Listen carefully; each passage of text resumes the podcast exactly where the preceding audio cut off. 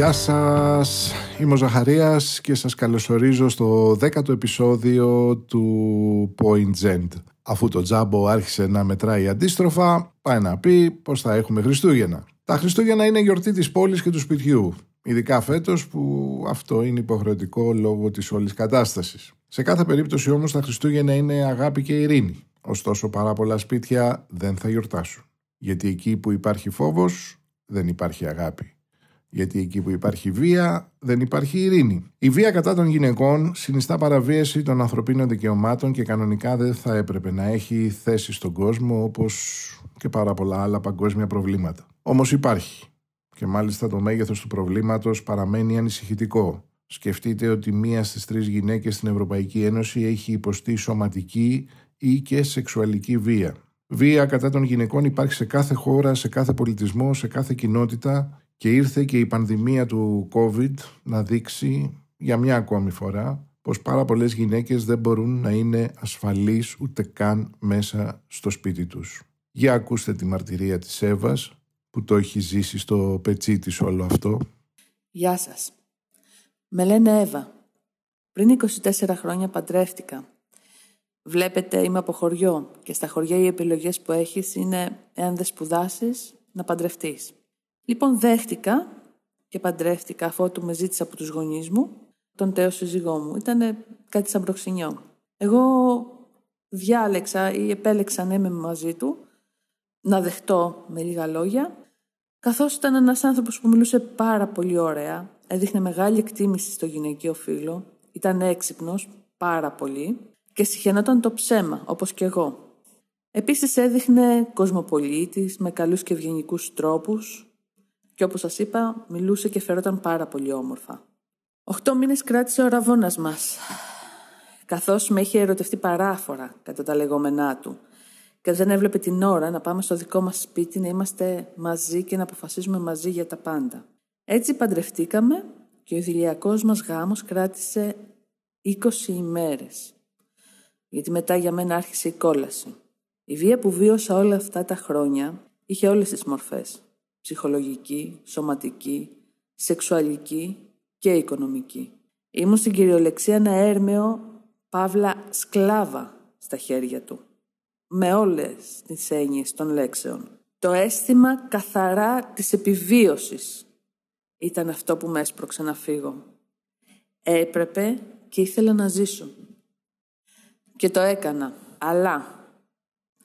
Πάντα υπάρχει ένα αλλά. Καθώς ζούμε σε μια μικρή κοινωνία που έχει μάθει να κρύβει τα προβλήματα, όπως όλες τις μικρές κοινωνίες, και ο Τέος, όντας σε καλή οικονομική κατάσταση και ένας άνθρωπος που κανείς δεν θέλει μπλαξίματα μαζί του εδώ πέρα, δεν είχα καμία στήριξη από κανέναν. Το αυτόφορο της ημέρας εκείνης δεν έγινε ποτέ. Εγώ κρυβόμουν τρεις ημέρες στο βουνό. Αλλήμον μου να έπεφτα στα χέρια του. Αποτέλεσμα, Φυσικά μετά από συνεννόηση με τον δικηγόρο μου κατάφερα και πήγα σε δομή. Αλλά εδώ και πολλούς μήνες δεν έχω καταφέρει να δω το ανήλικο παιδί μου. Να σας πω εδώ πως έχω μαζί του τέσσερα παιδιά. Το ένα ανήλικο, 7 χρονών, όπου δεν με αφήνει να την δω. Τώρα θα αναρωτιέστε πώς γίνεται, που είναι το δικαστικό σύστημα και η πολιτεία. Μην νομίζετε, κι εγώ την ίδια πορεία έχω. Ναι, εκείνη την τελευταία ημέρα όταν έφυγα, η μικρή μου ήταν σχολείο. Δεν την πήρα μαζί μου, γιατί και εγώ δεν είχα που να πάω.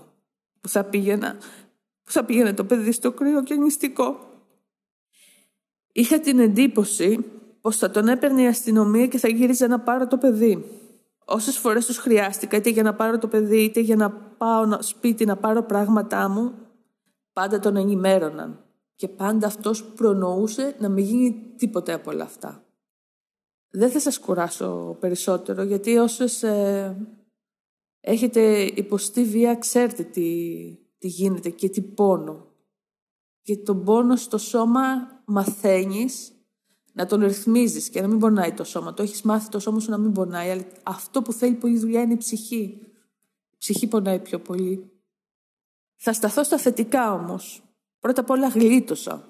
Είμαι ζωντανή και γερή γερή, δόξα τω Θεώ δηλαδή. Δεν φοβάμαι. Είναι πολύ σημαντικό για μένα να μην φοβάμαι. Όλη μου τη ζωή φοβόμουν. Και επίσης είμαι ελεύθερη. Είναι υπέροχο το αίσθημα της ελευθερίας. Επιτέλους είμαι ελεύθερη. Τώρα παλεύω με τα δικαστήρια της επιμέλειας. Είμαι μόνη μου και παλεύω μόνη, αλλά σίγουρα θα περάσει. Θα περάσει και αυτό και είμαι σίγουρη πως θα καταφέρω. Οι μόνες ενοχές που έχω είναι που δεν το έκανα νωρίτερα, όχι για μένα, αλλά για τα παιδιά μου. Γιατί αυτή τη στιγμή τα ενήλικα αποφάσισαν τα ενήλικα παιδιά μου να είναι με τον δυνατό. Και κακά τα ψέματα. Πόσοι δεν θυσιάστηκαν στο βωμό της ελευθερίας και πόσα θύματα δεν έπασαν υπέρ της. Δυστυχώς όμως στη ζωή κάτι κερδίζουμε και κάτι χάνουμε. Εγώ θα πω μην τα παρατάτε όσες βιώνετε, ό,τι βιώνετε από βία, όποια μορφή και αν είναι αυτή. Δεν είσαι η μόνη, δεν είσαι μόνη. Καλή συνέχεια. Την ιστορία μου την παράθεσα απλά και μόνο για να πάρετε κουράγιο όσες δεν το έχετε αποφασίσει ακόμα ή όσες φοβάστε να το κάνετε. Κάντε το. Η ζωή είναι πολύ μικρή και φεύγει πάρα πολύ γρήγορα. Θέλω να σας ευχαριστήσω για τα πάρα πολλά μηνύματα, γραπτά και ηχητικά ε, που στείλατε στη σελίδα του Point Z στο Facebook από τη μέρα που ανοίξαμε εκεί πρώτα το θέμα και συνεχίζουμε τώρα με το δέκατο επεισόδιο του podcast.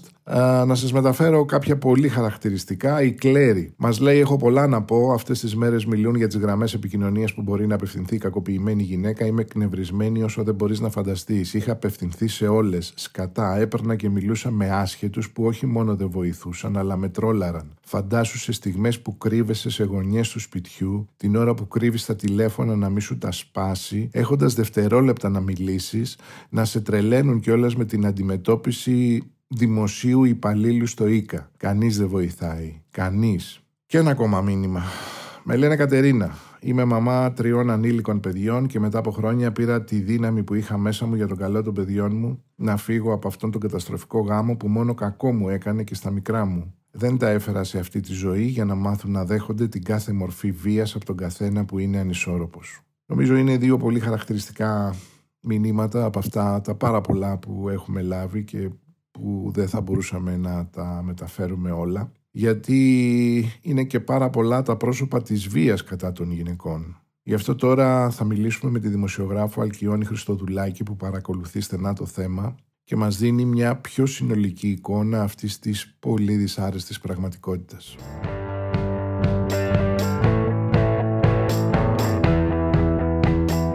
Γεια σου Αλκιόνη. Καλησπέρα Ζαχαρία. Αν τα Χριστούγεννα λέμε πηγή ειρήνη, μάλλον αυτή δεν ξεκινάει από το σπίτι, εκεί έχουμε πρόβλημα, έτσι. Γιατί υπάρχει αυτός ο πόλεμος, τι λένε τα στοιχεία που εσύ τα παρακολουθείς; Αυτός ο πόλεμος, ε, εντάξει, η ενδοοικογενειακή βία δεν είναι κάτι νέο. Το ότι έχουν, ε, ε, έχουν αυξηθεί πολλοί αριθμοί λόγω πανδημίας είναι κάτι το οποίο δυστυχώς ισχύει. Έχουμε προς το παρόν τα δεδομένα του Μάρτη βέβαια για μια αύξηση ε, της τάξης του 16-17%. Αλλά είναι λογικό να υπάρχει αυτό με την έννοια του ότι όταν κλείνεις ένα σπίτι έναν κακοποιητή μαζί με το θύμα του, με αυξανόμενες εντάσεις, αυξανόμενη νευρικότητα που μέχρι και οι υγιείς συνθήκες οικογενειακές έχουν, θα αυξηθεί και η βία κατά των γυναικών και των θυμάτων ενδοοικογενειακής βίας γενικότερα. Είναι θέμα χαρακτήρα, κατά τη γνώμη σου, αυτό που είπες, ο κακοποιητής; Είναι και θέμα χαρακτήρα. Είναι και θέμα χαρακτήρα γιατί μεγαλώνουν έτσι οι άνθρωποι. Δηλαδή αυτές οι λέξεις, ε, η τοξική αρενοπότητα που ακούμε συνήθως και πολλοί κόσμος δεν καταλαβαίνει και λειτουργεί πολύ αντιδραστικά σε αυτές τις δύο μικρές λέξεις. Ουσιαστικά αυτό που σημαίνει είναι το ότι μεγαλώνουν πολλοί άντρες με το ότι δεν πρέπει να δέχονται το όχι σαν απάντηση, ότι πρέπει να είναι σκληροί, ότι δεν πρέπει να νιώσουν ποτέ αδύναμοι, εξευτελισμένοι, και ότι πρέπει να κάνουν ό,τι περνάει το χέρι τους για να μην επιτρέπουν κάποιος να τους συμπεριφερθεί έτσι. Όλο έχει ως αποτέλεσμα όταν βρίσκονται σε τέτοιες καταστάσεις που εκείνοι αισθάνονται έτσι, να ε, διοχετεύουν όλη αυτή την οργή που έχουν δημιουργήσει μέσα τους και τα έμφυλα στερεότυπα που έχουν διονυστεί από όλα αυτά τα πατριαρχικά κατάλοιπα, ε, πάνω στα θύματα, που συνήθως είναι οι γυναίκες στην οικογένεια. Επειδή το παρακολουθείς το θέμα, ε, ήταν πάντα έτσι ή έχουμε τα τελευταία χρόνια μια όξυνση του φαινομένου; Πώς, πώς το βλέπεις εσύ αυτό; Ε, ήταν πάντα έτσι. Παλαιότερα ήταν και χειρότερα τα πράγματα. Ούτως ή άλλως, γιατί παλαιότερα οι γυναίκες δεν είχαν την ίδια φωνή που έχουν Δηλαδή, ε, ε, πόσες ιστορίες έχουμε ακούσει, εγώ τουλάχιστον και πολλοί κόσμοι στο περιβάλλον μου, ε, πώς ζούσαν ε, οι γιαγιάδες μας, οι προγιαγιάδες μας, τι ανέχονταν μες στο σπίτι τους, τι, με τι, τι βία είχαν να αντιμετωπίσουν; Και πώς αυτή η βία φαινόταν προς τα έξω; Και τι θα πει ο κόσμος; Και πόσο φυσιολογικό θεωρούταν και όλα αυτό παλαιότερα; Δηλαδή τώρα πλέον οι γυναίκες έχουν φωνή. Άρα είναι και αυτή η φωνή της γυναίκας που φέρνει το θέμα μπροστά και γίνεται ένας ολόκληρος διάλογος πάνω σε αυτό και μια συζήτηση κτλ. Ουσιαστικά η φωνή της γυναίκας δεν γίνεται μόνο, αυτό, μόνο τώρα αυτό. Δηλαδή ε, τα φεμινιστικά κινήματα ούτως ή άλλως ε, ε, αυτούς τους σκοπούς έχουν. Δηλαδή, ο κόσμος, δεν υπάρχει μια αντίληψη του προβλήματος και της κατάστασης από πολύ κόσμο. Συνήθως ακούνε τη λέξη φεμινισμός και αντιδρούν σαν να είναι κάποια βρισιά, κακή λέξη. δηλαδή, είναι εντυπωσιακό. Έχουμε και το, το, τον όρο το φεμιναζί τώρα που έχει γίνει ιδιαίτερα έτσι εμπορικός, το οποίο μόνο προσβλητικό είναι, ανούσιο και φυσικά δεν εξυπηρετεί κάπου. Τι κάνει κατά τη γνώμη σου, τι πρέπει να κάνει μια γυναίκα που υφίσταται βία; Αυτό τώρα είναι, είναι πολύ μεγάλη συζήτηση. Γιατί σαφώς και ε, ένα θύμα οποιοδήποτε, οποιαδήποτε μορφής βίας, γιατί εντάξει, να τονίσουμε ότι η βία δεν είναι μόνο σωματική, μπορεί να είναι και ψυχολογική, σεξουαλική φυσικά ο βιασμός. Προφανώς το καλύτερο που θα μπορούσε να κάνει μια γυναίκα, ειδικά στην ενδοικογενειακή βία που συζητάμε αυτή τη στιγμή, είναι να το καταγγείλει και να φύγει. Αλλά είναι αυτό που λέμε έξω από το χορό πολλά τραγούδια λέμε. Δηλαδή δεν μπορεί να νοθετήσει εύκολα μια γυναίκα εκ του ασφαλούς που ζει και υπάρχουν, ε, υπάρχουν και φορείς που μπορούν να δώσουν βοήθεια ή απλά ξέρω εγώ εντάξει υπάρχει ένα τηλέφωνο που το παίρνεις και τελικά δεν βρίσκεις και άκρη όταν μιλήσεις με κάποιους ε, σε αυτή τη γραμμή υποστήριξης. Εντάξει, φορείς υπάρχουν. Δεν υπάρχουν αρκετοί, αλλά φορείς υπάρχουν. Υπάρχουν οργανώσεις, υπάρχουν συλλογικότητες. Στην Ελλάδα έχουμε 20 ξενώνες και 42 συμβουλευτικά κέντρα. Αλλά το πρόβλημα ε, δεν εντάσσεται μόνο εκεί. Δηλαδή, είναι άξιο λόγου το πώς αντιμετωπίζονται συχνά τα θύματα που πάνε στην αστυνομία να καταγγείλουν τα περιστατικά. Ναι, για δηλαδή, πες μας γι' αυτό λίγο. Ναι, παρόλο που έχει υπάρξει κάποια βελτίωση, ε, σύμφωνα με μαρτυρίες στα αστυνομικά τμήματα, συνεχίζει να υπάρχει ένα κλίμα αντιεπαγγελματικό αρκετές φορές. Δηλαδή υπάρχουν άπειρες μαρτυρίες από γυναίκες που ε, αντιμετωπίστηκαν ε, σαν ε, υπερβολικές, τις έστελναν πίσω στο σπίτι να τα βρουν με την οικογένειά τους και με τον κακοποιητή τους. Άλλες φορές τις αποτρέπουν χωρίς να τους ε, διαβάζουν τα δικαιώματα τους, χωρίς να τους εξηγούν ότι μπορεί να γίνει αυτόφορο, γιατί πολλές περιπτώσεις ενδοικογενειακής βίας εμπίπτουν στο αυτόφορο. Και αυτό φυσικά και χαιραίνει την κατάσταση και αποτρέπει τα θύματα από το να καταγγείλουν. Τι βλέπεις για το μέλλον με δεδομένο ας πούμε ότι γίνεται συζήτηση για αυτό το θέμα. Είδαμε να, τις προάλλες που ήταν και η Παγκόσμια ημέρα εντάξει, πάρα πολλές συζητήσεις και σε επίπεδο πολιτείας και σε επίπεδο κοινωνίας. Πιστεύεις ότι μπορεί να βελτιωθεί αυτή η εικόνα που έχουμε σήμερα και που δεν είναι καθόλου ευχάριστη; Προφανώς ε, πιστεύω και ελπίζω ότι θα βελτιωθεί, αλλιώς δεν θα αγωνιζόμουν και εγώ γι' αυτό το λόγο μαζί με τόσες γυναίκες. Από εκεί και πέρα όμως είναι μια πολύ μακρά διαδικασία κατά τη γνώμη μου, γιατί το βασικότερο είναι ο κόσμος να αντιληφθεί καθολικά τι συμβαίνει, να σταματήσει να κατηγορεί τα θύματα σε οποιαδήποτε περίπτωση. Βλέπουμε κατηγορίες να εκτοξεύονται προς τα θύματα οποιασδήποτε μορφής βίας το οποίο είναι, είναι εξωφρενικό. Γιατί ε, όσο φταίει μια γυναίκα που θα βιαστεί, ε, τόσο θα έφταιγε αν την ώρα που έκανε ντουζ ε, γινόταν διακοπή στο νερό. Ναι, ναι, όχι, ότι πέφτει το ανάθεμα πολλές φορές ε, στο θύμα για να δικαιολογήσει το θήτη, ας πούμε. Και πολύ σωστά λες ότι δεν, ε, αυτό το συναντάμε σε πολλές περιπτώσεις, όχι μόνο σε συγκεκριμένη, δηλαδή στη βία κατά των γυναικών. Απαξιώνονται τα θύματα για να δικαιολογηθούν αυτά τα οποία υφίστανται με έναν τρόπο. Ε, ναι, γιατί έτσι θα βολέψει. Μην, ας μην κρυβόμαστε πίσω από το δάχτυλό μας. Υπάρχουν πάρα πολλοί άντρες οι οποίοι απολαμβάνουν τα προνόμια τους. Δηλαδή, με την έννοια το ότι όταν ξέρεις ότι θα είναι ο λόγος, σου, ο λόγος μου ενάντια στον δικό σου και ο δικός μου θα υπερισχύσει, είτε γιατί, τώρα μιλάω για τις περιπτώσεις της βίας κατά των γυναικών, γιατί εσύ θα είσαι η γυναίκα υπερβολική που ήπιες, που ντύνεσαι προκλητικά, που που που και εγώ είμαι ένας σοβαρός άνθρωπος και δεν θα έκανα ποτέ κάτι τέτοιο. Ε, όπως και να το κάνουμε δεν μπορεί να μην σε εξοργήσει. Και να πούμε ότι είναι ένα φαινόμενο που δεν γνωρίζει τάξεις, μορφωτικά επίπεδα, κοινωνικές κατηγορίες κτλ. Το βλέπουμε οριζόντια, έτσι. Ναι, διαχωρισμός δεν γίνεται ως προς, το, ως προς τα θύματα.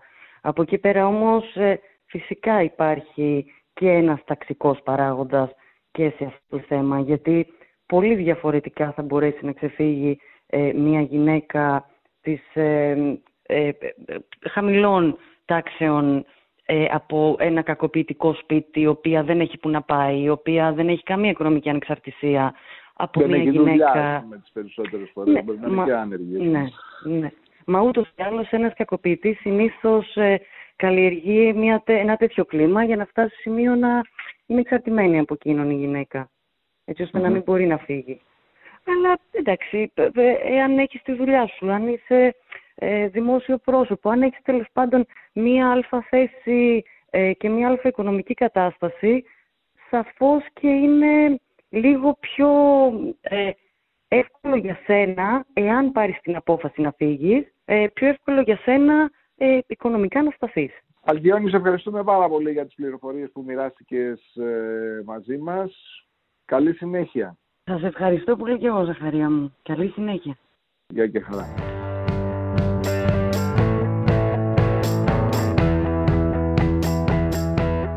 Ευχαριστώ την Αλκιόνη για τη συμμετοχή της και πάμε να ακούσουμε άλλη μια μαρτυρία. Έχουμε παραμορφώσει τη φωνή γιατί μας ζητήθηκε από τη φίλη να σεβαστούμε πλήρως την ανωνυμία της και αυτό κάνουμε.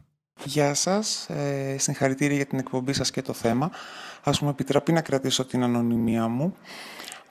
το θέμα βία απέναντι στη γυναίκα προσωπικά το έχω δει από όλες τις πλευρές νομίζω ε, και ως θύμα και ως άνθρωπος γύρω, σε, γύρω από θύματα.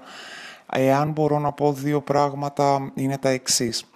Φύγε τόσο το δυνατό νωρίτερα. Όσο περνάει ο καιρός δεν θα βρεθούν ιδανικότερες συνθήκες από το τώρα όσο μένετε τόσο χειραγωγήστε και τόσο περισσότερο φοβάστε για να φύγετε. Αυτή είναι η μεθοδολογία. Δύο, μην τους κάνετε τόσο δυνατούς. Βασίζονται σε εσάς. Η, η ύπαρξη αυτών των ανθρώπων έχει να κάνει με το πόσο εσείς υπομένετε αυτό που σας κάνουν. Φύγετε, πάρτε το. Δεν είναι τίποτα πιο δύσκολο εκεί έξω στην πραγματικότητα από ότι είναι αυτό που περνάτε στο σπίτι σας ε, μην περιμένετε στήριξη. Οι άνθρωποι δεν είναι ακόμα τόσο εξελιγμένοι για να σας πούνε φύγετε. Είναι λίγοι αυτοί που θα σας πούνε φύγετε. Θα σας προτείνουν να μείνετε για τα παιδιά σας, για το σπίτι σας, για τον έρωτα, γιατί σας αγαπάει, γιατί δεν θα το ξανακάνει. Όχι. Ε, όχι, το όχι πρέπει να είναι κάθετο. Μην περιμένετε να σας λυπηθούν, δεν θα το κάνουν. Μην πιστεύετε ότι είστε αυτό το τίποτα που σας λένε. Μην πιστεύετε ότι δεν θα ζήσετε. Μην πιστεύετε ότι δεν θα αρέσετε. Μην πιστεύετε ότι δεν θα βρείτε ποτέ άνθρωπο. Μην πιστεύετε ότι θα σας καταστρέψει. Μην πιστεύετε ότι θα τα βρείτε όλα εύκολα κιόλας. Ε, αξίζουμε και πρέπει να ζήσουμε. Δυστυχώς, ακόμα δεν έχουμε τη στήριξη που θα έπρεπε. Είμαστε όμως πολλές. Υπάρχει πάρα πολλοί κόσμος που θα είναι δίπλα σας. Μην το φοβάστε. Είναι μια στιγμή είναι μια στιγμή που υπερπηδάς ένα εμπόδιο. Εγώ προσωπικά το έκανα 12,5 χρόνια πριν έφυγα. Δυστυχώς εμείς σαν γυναίκες πρέπει να αρχίσουμε να βλέπουμε περισσότερο, να κρατιόμαστε περισσότερο από τα κόκκινα σημεία που βλέπουμε στην αρχή, να μην πέφτουμε ίσως και εμείς με τα μούτρα, επιλέγουμε λάθος. Το είδα και στην πορεία αυτών των 12,5 χρόνων που είμαι μόνη μου, ότι Ε, είμαι πολύ επιρρεπής να κάνω λάθος επιλογές. Πρέπει να βρούμε τι έχουμε μέσα μας και επιλέγουμε και εμείς αυτούς τους ανθρώπους. Ε, αλλά αυτό είναι ένα κομμάτι το οποίο μπορούμε να το κάνουμε μόνο όταν είμαστε μόνες μας και έχουμε ηρεμήσει και αρχίζουμε να χαμογελάμε. Είτε λοιπόν για τον εαυτό σου, είτε για τα παιδιά σου, είτε γιατί το ζεις μες στη σχέση σου, είτε γιατί είσαι θύμα βιασμού, είτε γιατί το ζεις στη δουλειά σου, γιατί και αυτό είναι, υπάρχει βία στις γυναίκες ακόμα και στη δουλειά. Ναι, ακόμα και σμπροξίματα, ακόμα και... Τέλος πάντων είναι πάρα πολλά, νομίζω λίγες, ε, δεν είμαστε λίγες αυτές που τα έχουμε δει. Ε, δεν θέλω να φάω όλο το χρόνο σας. Αν έχω ένα να πω, είναι ότι δεν υπάρχει καλύτερη στιγμή να φύγεις από το τώρα. Και αν δεν αγαπάς τώρα τον εαυτό σου, εγώ σου υπόσχομαι ότι θα τον αγαπήσεις μόλις φύγεις από αυτό. Απλά κάντο. Σας ευχαριστώ πολύ, καλή συνέχεια και περιμένω τις επόμενες εκπομπές. Μάλιστα. Λοιπόν, έρχονται Χριστούγεννα, η υπόσχεση για την επιγή ειρήνη και αν αυτό το όνειρο γίνει ποτέ πραγματικότητα, μόνο από το σπίτι μπορεί να έχει ξεκινήσει. Από εκεί άλλωστε δεν ξεκινούν όλα. Μιλάμε ξανά το συντομότερο. Υγεία και μαγεία στη ζωή σου.